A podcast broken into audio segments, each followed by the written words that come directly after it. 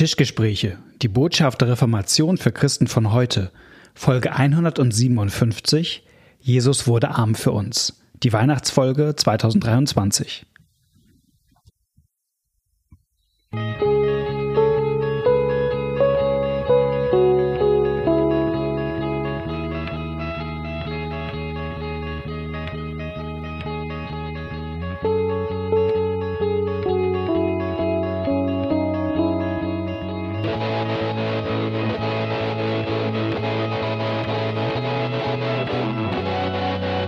Herzlich willkommen bei einer neuen Folge von den Tischgesprächen. Mein Name ist Malte Dietje, mir gegenüber sitzt Knut Nippe. Da musst du auch noch ein bisschen überlegen, ne?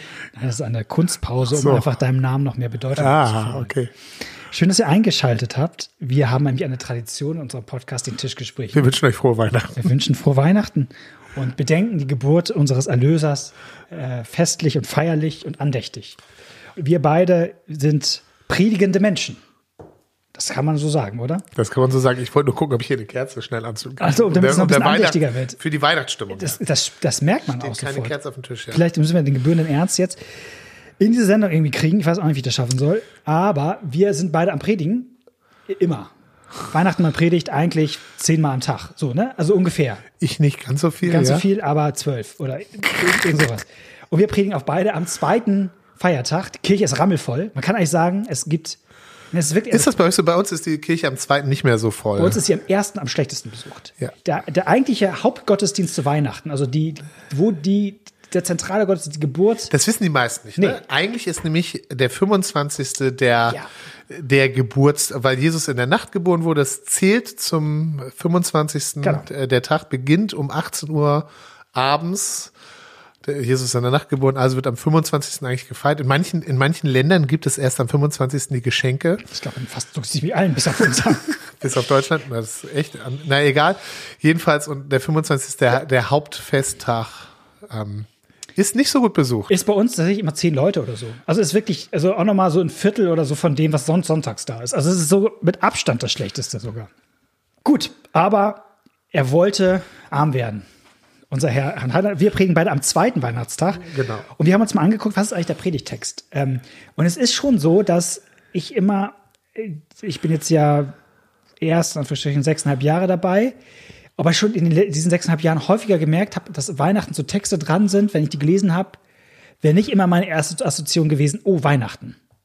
Das ist wohl, also offensichtlich gibt es auch keine besseren, in Anführungsstrichen, aber es sind alles Texte, die einem trotzdem Weihnachten irgendwo aufschließen und wo man Verbindung. Und auch heute haben wir einen, der auf den ersten Blick, wo man nicht sofort Ode Fröhliche hört, aber der uns was über Weihnachten aufschließt und wir lesen ihn einmal vor. Ja. Aus dem 2. Korintherbrief des heiligen Apostel Paulus, Kapitel 8, die Verse 7-9. Paulus schreibt der Gemeinde in Korinth: Wie ihr aber in allen Stücken reich seid, im Glauben und im Wort und in der Erkenntnis und in allem Eifer und in der Liebe, die wir in euch erweckt haben, so gebt auch reichlich bei dieser Wohltat. Nicht als Befehl sage ich das, sondern weil andere so eifrig sind, prüfe ich auch eure Liebe, ob sie echt sei. Denn ihr kennt die Gnade unseres Herrn Jesus Christus. Obwohl er reich ist, wurde er doch arm um euretwillen, auf dass ihr durch seine Armut reich würdet. Kein Weihnachten wird nicht erwähnt, keine Geburt wird erwähnt. Es geht um einen ganz anderen Kontext, der erstmal sehr unweihnachtlich anmutet. Ich glaube, man muss das ja so ein bisschen einmal diese 3 Verse, in den Zusammenhang des Kapitels stellen. Also was macht Paulus hier eigentlich? Paulus ist ja der Heidenmissionar. Also er gründet sozusagen, er ist nicht in Jerusalem tätig wie viele der anderen Apostel, sondern er gründet Gemeinden im griechischsprachigen Raum.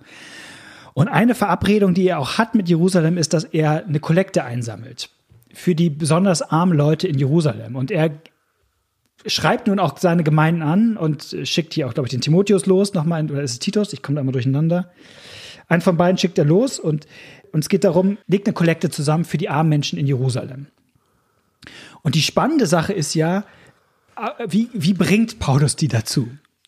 Also wie bringt Paulus Menschen dazu zu spenden? Und ich würde sagen, ja, die Hauptpointe dieses Textes ist, er malt ihnen vor Augen das, was Jesus Christus tut und was er vor allem auch an Weihnachten getan hat.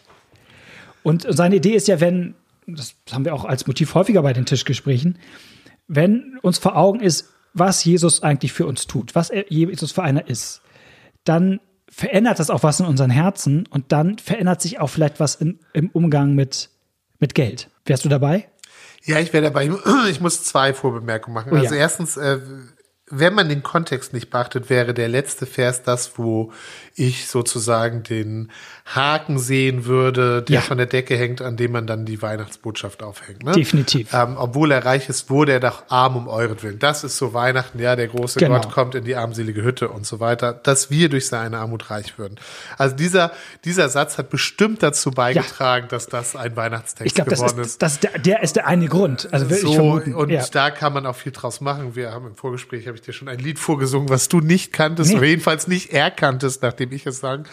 Aber vielleicht bin ich auch einfach älter als du. Sing's mal vor, es kommt aus Feiert Jesus. Ich singe es nicht Feiert vor. Jesus 2 und ich bin ja Generation Feiert Jesus 3, deswegen da bin ich groß geworden. Ich lese es vor für unsere musikalischen Hörer, die will ich nicht. Es gibt ein ganz tolles Lied von Peter Strauch. Gott wurde arm für uns, damit wir durch seine Armut reich würden, wurde Gott arm für uns. Reichtum, Ehre, Karriere, Einfluss, Macht und Geld. All das suchen wir und sind doch einsam in der Welt. Wir sind nie zufrieden, nein, wir wollen immer mehr und doch bleiben unsere Herzen leer. Dann wieder der Refrain.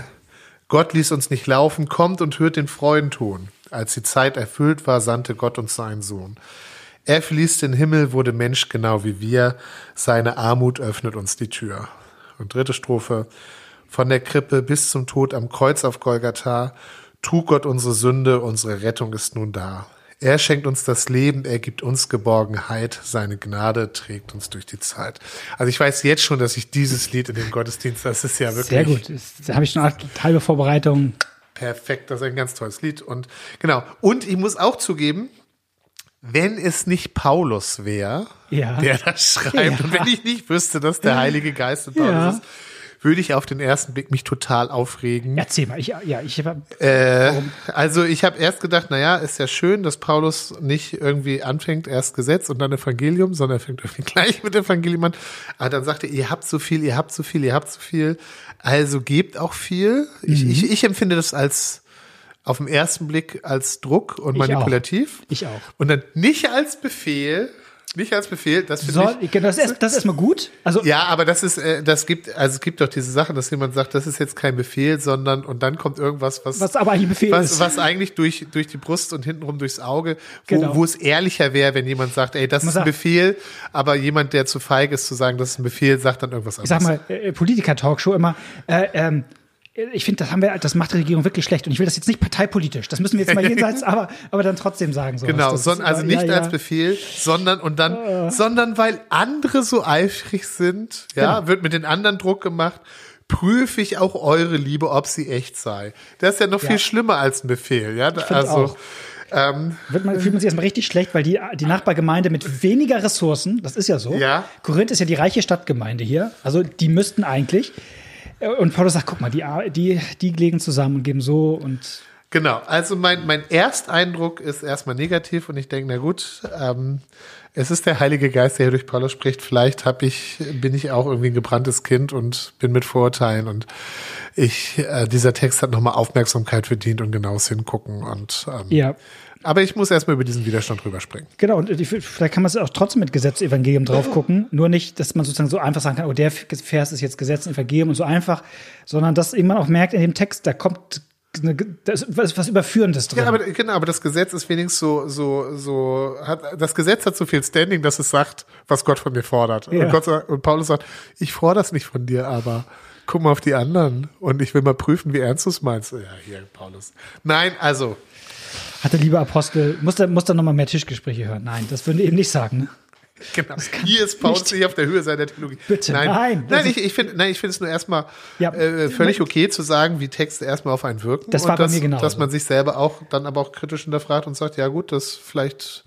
Und manche fragen uns. Nimm das ernst, aber mach das noch nicht zum letzten Schluss, sondern guck noch mal hin. Manche fragen uns ja immer, wie bereiten wir mal so Predigten vor, die Frage kommt ja auch manchmal. Sowas erstmal wahrzunehmen, ist erstmal gut. Ja. Weil die Chance, dass andere Leute, die mit uns in der Gemeinde da sitzen, das auch so wahrnehmen, ist dann nicht so ganz klein. Ja, genau. Trotzdem würde ich gerne, oder finde ich das irgendwie ein starkes Argument zu sagen, guckt doch erstmal darauf, was ihr habt. Ja, also weil das, so das fängt es erstmal, ja, genau. Das ist ein guter Anfang. Ja, weil es auch so endet, ne? Ihr genau. seid reich und ihr es endet reich. Durch Christus seid ihr reich. Und dann kann man ja erstmal gucken, wo ist denn der Reichtum, weil darüber redet Paulus ja auch. Genau, und Paulus hat jetzt, und das ist ja schon irgendwie gut oder wichtig, einen umfassenden Begriff von Reichtum. Ja. Also er sagt jetzt nicht, ihm geht es nicht darum zu sagen, ihr seid, habt besonders viele Geldmünzen. Das ist das Witzige, das wäre in Korinth sogar gegeben. Ja. Das wäre also, Korinth guckt sicher auf sich und denkt, oh, wir haben mehr Geld als andere. Und Paulus sagt, ihr seid reich und dann nennt er völlig andere Dinge. Ja. Und auch Dinge, die vielleicht gar nicht so im Blick haben. Und das ist ja, und diese Blickweitung, finde ich, ist eine total hilfreiche Sache manchmal im Glauben. Also zu gucken, was man eigentlich schon alles hat in Jesus. Ja. Was auch eine Gemeinde schon alles hat in Jesus, bei allen ihren Unzulänglichkeiten. Und dann nennt er ja so 5, ich sage mal, Bereiche oder nennt 5 große Worte. Ich lese sie einmal vor nochmal. Ihr seid reich im Glauben, im Wort, in der Erkenntnis, in allem Eifer und in der Liebe. Das sind so 5 Stücke. Und man könnte jetzt vielleicht auch mal so ausbuchstabieren, wie das konkret aussehen könnte. Also wie man darin reich ist. Ich hatte mal so einen Zugang, der ist, glaube ich, nicht perfekt. Aber du kannst mir mal sagen, was du davon hältst. Wenn wir jetzt doch mal von Luther herkommen, bei dem fand ich immer eine starke Sache. Das hatten wir auch mal, wir haben ja mal seine Vorrede zu seiner ich bin müde. Die Vorrede zu seinen lateinischen Schriften. Hat er so eine kleine Vorrede geschrieben. Und er hat gesagt, was ihm mal so aufging bei so Begriffen wie Gerechtigkeit Gottes und so, ist, dass er sie irgendwann mal umgedreht verstanden hat. Früher dachte er immer, Gerechtigkeit Gottes ist, wie wir gerecht sein müssen vor Gott oder so. Und dann merkt er irgendwie, das ist nicht die Gerechtigkeit, die Gott fordert, sondern die er schenkt. Also da drehten sich so Begriffe um. Und nun muss man sagen, das ist nicht sozusagen der Zusatz immer Gottes. Mhm. Ne? Aber trotzdem mal so zu fragen bei manchen, ist das sozusagen also etwas, eine Leistung, die Korinther haben? Oder es ist auch ein Geschenk, die Korinther haben. Ja. Man muss es auch nicht gegeneinander ausspielen. Ich glaube, das ist beides da. Also wenn Paulus sagt, ihr seid doch reich in der Liebe, dann würde ich sagen, dann schwingt natürlich mit, ihr geht liebevoll miteinander um. Wobei bei mir sofort der 1. Korintherbrief hochgeht und ich denke, Moment mal, da war doch vor kurzer Zeit nicht ganz so. Aber im 1. Korintherbrief ist es ja, so würde ich 1. Korinther 13 auslegen, sagt Paulus dann hier irgendwie doch auch, vielleicht habt ihr die Liebe nicht, aber die Liebe hat euch. Also ihr habt ja die Liebe Gottes. Also darin seid ihr ja auch reich. Ja, tatsächlich finde ich das bei der Liebe hier am schwierigsten. Also ich finde den grundsätzlichen Ansatz richtig, dass man da eben guckt, was sind da sozusagen die Sachen, wo die Korinther nicht auf sich gucken, was ist da bei uns da, sondern auf das, was Gott ihnen geschenkt hat. Aber tatsächlich gerade in der Liebe finde ich das hier am schwierigsten, weil da dieser Nachsatz kommt, die wir in euch erweckt haben. Ja. Die Liebe, die wir in euch erweckt haben, das, finde ich, richtet den Blick schon auf die Liebe, die Korinther untereinander oder zu Paulus oder wem auch immer haben. Also wieso macht der Zusatz das? Oder wieso? Dein Vorschlag ist doch, ihr seid reich an der Liebe, zu sagen, gucken wir uns die Liebe an, die Gott zu diesen Korinthern hat. Mhm. Da sind die doch mega reich. Mhm. Und ich finde aber, wenn Paulus sagt, guckt die Liebe an, die wir in euch erweckt haben, das hört sich eher an nach der Antwortliebe. Okay. Ich dachte eher sozusagen, dass all diese Sachen eher dadurch hervorgebracht werden, dass Paulus sozusagen sie erweckt hat, indem er ihnen gepredigt hat und Jesus vor Augen gemalt hat. Ach so, ja, okay. Also dieses miteinander erweckt euch haben, da denke ich. Ich glaube auch, dass das beides Dimensionen sind, die man gar nicht gegeneinander ausspielen muss. Also, dass das Dinge sind, die Korinther können quasi. Und darin sind sie reich, dass sie, sag ich mal, Kompetenzen haben in diesen Feldern. Aber auch trotzdem auch Gottes Geschenk. Also vielleicht am deutschen wird es vielleicht auch mit der Erkenntnis. Also die Korinther, das nennt Paulus hier auch, sind ja so stolz auf ihre Erkenntnis, ne? Dass sie immer so tolle Einsichten haben. Und ich würde sagen, Paulus sagt, ja, okay, wenn ihr schon so tolle Einsichten habt, dann könnt ihr auch eigentlich ein bisschen was geben. Also ihr seid ja schon, wenn es wirklich Erkenntnis ist, dann könntet ihr auch ein bisschen euer Portemonnaie lockern, weil Erkenntnis darf ja auch mal praktisch sein. Also ich habe keinen richtig guten zweiten Korintherbrief-Kommentar, aber ich habe nochmal die alte Wuppertaler Studienbibel von Werner de Boer hier. Ja. Unsere Landeskirche. Wirklich? Das wusste ich gar Mecklenburg. Nicht. Also ist jetzt. Ach so, ja, stimmt. Die haben wir eingemeindet. Tschak. Und der sagt so ein bisschen, bei Gott ist ja Erkennen auch nicht nur eine Theorie. Ja. Also wenn Gott quasi uns anguckt und uns erkennt, also das ist ja ein Beziehungsbegriff in der Bibel und uns liebt, da bleibt ja nicht im Himmel, sondern, und das wäre jetzt das Weihnachtsthema, Gott kommt ja für uns aus dem Himmel. Also Gottes Erkenntnis ist eben keine Theorie, sondern ist total praktisch. Und Gott hilft uns und richtet uns wieder auf. Und so wie Gottes Liebe praktisch ist, wäre es auch komisch, wenn unsere Liebe praktisch, nicht praktisch wäre. Ja.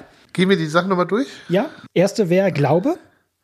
Genau. Und da hast du in deiner Vorüberlegung darauf hingewiesen, dass es nicht nur darum geht, ihr seid reich nicht nur, wie viel ihr glaubt, ja, sondern ihr seid reich dadurch, was und an wen ihr glaubt. Mhm. Das ist, darin besteht der Reichtum, dass ihr an Jesus Christus glaubt. Das ist der Inhalt eures Glaubens, ja, ist der Reichtum. Ja. Das finde ich immer wichtig beim Glauben, also weil das ist auch wieder ein bisschen Theologen-Nerd-Kram, aber es gibt so eine Unterscheidung in Fides Quae und Fides Qua Creditur in der Theologie. Und es ist genau sozusagen die Unterscheidung zwischen dem Glaubensakt, sage ich mal, und dem Glaubensinhalt. Genau, wie sehr glaubt man und an was glaubt man. An was glaubt man. Und oft denken wir beim Glauben immer, gerade vielleicht in unseren frommen Kreisen, immer an den Glaubensakt. Ja.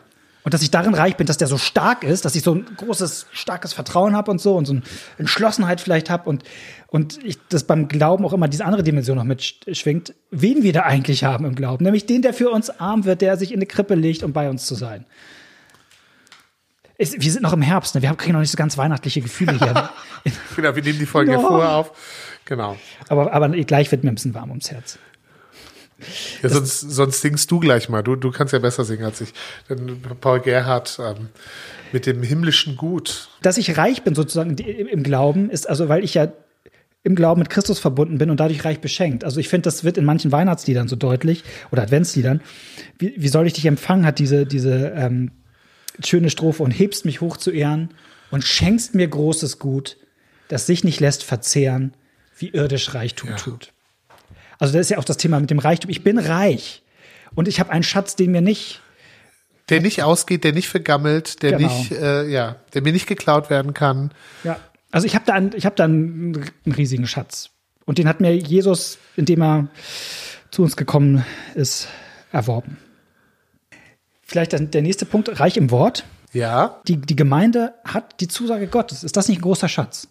Dass wir Gottes Versprechen haben. Dass Gott sich verbindlich erklärt uns gegenüber und sagt, hier hast du mein Versprechen und ich sage dir, ich werde mich daran halten. Ich werde dein Gott sein. Ja, auch das, ne? Nicht der Inhalt des Versprechens ist ein Reichtum, aber überhaupt, wenn mir jemand etwas verspricht, ist das ja auch schon allein die Sache an sich. Mhm. Drückt ja schon was aus, drückt ja eine Zuwendung aus, eine Verlässlichkeit, eine Verpflichtung. Verpflichtung ist jetzt nicht so ein schönes Wort, aber dass jemand sozusagen sich mir zuwendet in verbindlicher Weise, genau. Und gerade bei diesem Wort fiel mir noch dieser Weihnachtsvers aus dem Johannesevangelium ein. Und das Wort ward Fleisch und wohnte unter uns. Und also dieses Wort, also was die Korinther haben, was wir haben als Christen, das will bei uns wohnen. Deswegen sind wir reich darin und es wird arm für uns.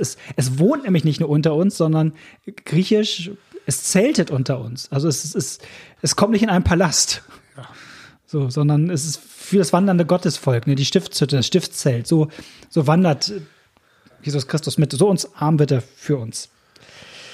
Es ist schon echt theoretischer Text, finde ich, so ein bisschen. Also auf so einen Paulus-Text für Weihnachten. Also das muss man gucken, wie müssen da die Weihnachtsbotschaft ankommt, aber also das Spannende ist sozusagen dieser Blickwechsel. Was hast du eigentlich alles in Jesus Christus?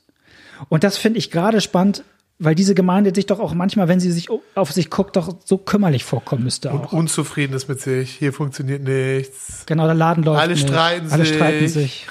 Es ist furchtbar. Aber ihr habt Jesus, sagt er. Ja. Ihr habt Jesus. Und dann seid ihr doch reich. Und das kann euch keiner nehmen, egal was kommt. Wir nennen es ja manchmal so das Extranos, also genau. Außerhalb von uns. Für mich bitte mal übersetzen. Und sie ist reich in der Liebe. Und auch das finde ich auch nochmal sozusagen, wir kommen heute mit Liedern. Das Paul Gerhardt-Lied eben, auf wie soll ich dich empfangen? Nichts hat dich getrieben zu mir vom Himmelszelt, als das geliebte Lieben. Damit du alle Welt in ihren 1000 Plagen. Und das Tolle ist ja, obwohl Paul Gerhardt sagt, nichts als, das klingt ja so, als wäre das wenig. Nein, das ist eben das Entscheidende. Was anderes braucht es nicht. Genau. Das Geliebte, und hier ist auch beides drin, ne? Das geliebte Lieben. Also das Lieben, mit dem Gott mich liebt. Ja. Und was ich lieben muss. Was ich liebevoll empfange, liebend ergreife. Das geliebte Lieben. Beiden Dimensionen. Vielleicht weiß ich schon, welches Lied ich auch noch singen könnte. Oh, da denke ich nochmal drüber. Also es ist ja ein Adventslied, deswegen, aber das ist eins meiner Lieblings-Adventslieder. Oh ja, ich auch. Und es gibt so, und dieses Jahr müssen wir, weil es ist ja, also wirst du am 24. Dezember tatsächlich noch den 4. Advent feiern um 10 Uhr morgens? In der Gemeinde eher nicht, ne? Am 24. Dezember? Ist Heiligabend. Nee, wahrscheinlich. Nee, ist der 4. Advent. Mach ich nicht. Sonntag. Ja. Nein, genau. Ein Gottesdienst gespart. Wir haben ein weniger. So kommst du auf deine 12 Gottesdienste ab 24. Wir haben nämlich einen Sonntag weniger, um Adventslieder zu singen. Stimmt. Und dann lass uns doch mal über diesen zentralen Vers zum Schluss reden. Ja. Diesen Vers 9, der einfach doch klasse ist, oder? Gott wurde arm für uns. Gott wurde arm für uns, damit wir reich werden. Weil, also was ich daran so genial werde, ist, dass der das Evangelium beschreibt mit diesem Bild vom fröhlichen Wechsel. Dass der eine was gibt und damit der andere was kriegt, genau. Und das ist sozusagen wir bekommen sozusagen den Reichtum und dafür nimmt Christus unsere Armut. Und da gibt's ja eine ganz viele Bibelverse, die das mit verschiedenen Bildwelten genau das Gleiche sagen. Oder das Evangelium, also ich bringe mal so ein paar. Jesaja 53 sagt, die Strafe liegt auf ihm, auf das wir Frieden hätten. Also da ist auch so ein Tausch. Mhm. Strafe und Frieden. Und Frieden, ja. Also wir kriegen sozusagen den Frieden, er kriegt die Strafe. Galater 3, Verse 13 und 14, ähnlich. Christus aber hat uns losgekauft von dem Fluch des Gesetzes, der zum Fluch wurde für uns, auf dass der Segen Abrahams zu den Heiden komme durch Christus Jesus. Also das ist auch so ein Tausch. Sag mir noch eine Bibelstelle und ich glaub's. Zitat aus Buch jetzt. Wie wäre es vielleicht 2. Korinther 5,29, Knut? Da steht nämlich, denn er hat den, der von keiner Sünde wusste, für uns zur Sünde gemacht, auf dass wir in ihm die Gerechtigkeit würden, die vor Gott gilt. Mhm. Also da tauscht auch, Jesus trägt meine Sünde und schenkt mir dafür seine Gerechtigkeit.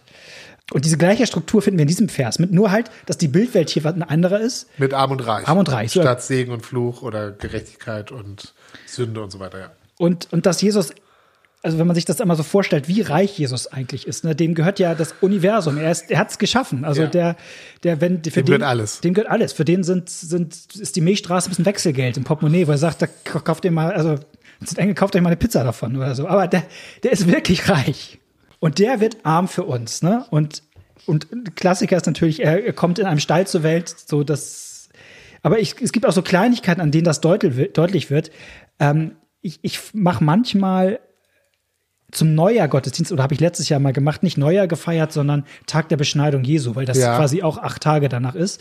Und da ist sozusagen Evangelium, wie Jesus in den Tempel, oder nicht in den Tempel, aber beschnitten wird und dann wird geopfert, nämlich Turteltauben. Und das überliest man so, aber wenn man ins Alte Testament guckt, gibt es sozusagen verschiedene Kategorien, je nachdem, wie reich man ist. Ja. Und da kann man sehen, auf welcher sozialen Stellung die Familie Jesus war. Nämlich arm. Turteltauben, das ist sozusagen the Minimum. Ja. Das ist, und das heißt, also das Evangelium selbst betont, also ne, ohne fester Wohnsitz, auf der Flucht. Er ist, und Turteltaube heißt kein Geld da. Also er wird wirklich arm für uns. Ne? Und das zieht sich ja sozusagen durch das Leben von Jesus dann durch, auch als sozusagen als Erwachsener, dass Jesus sagt, fürgsam ihre Gruben und Vögel unter dem Himmel haben Nester, aber der Menschensohn hat nichts, wo er sein Haupt hinlege.